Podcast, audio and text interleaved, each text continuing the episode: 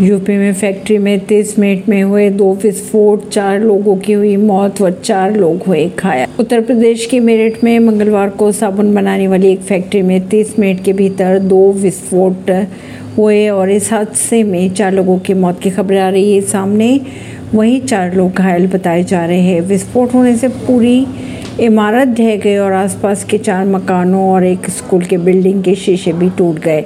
दूसरा विस्फोट रेस्क्यू के दौरान हुआ था। परवीन सिंह दिल्ली से।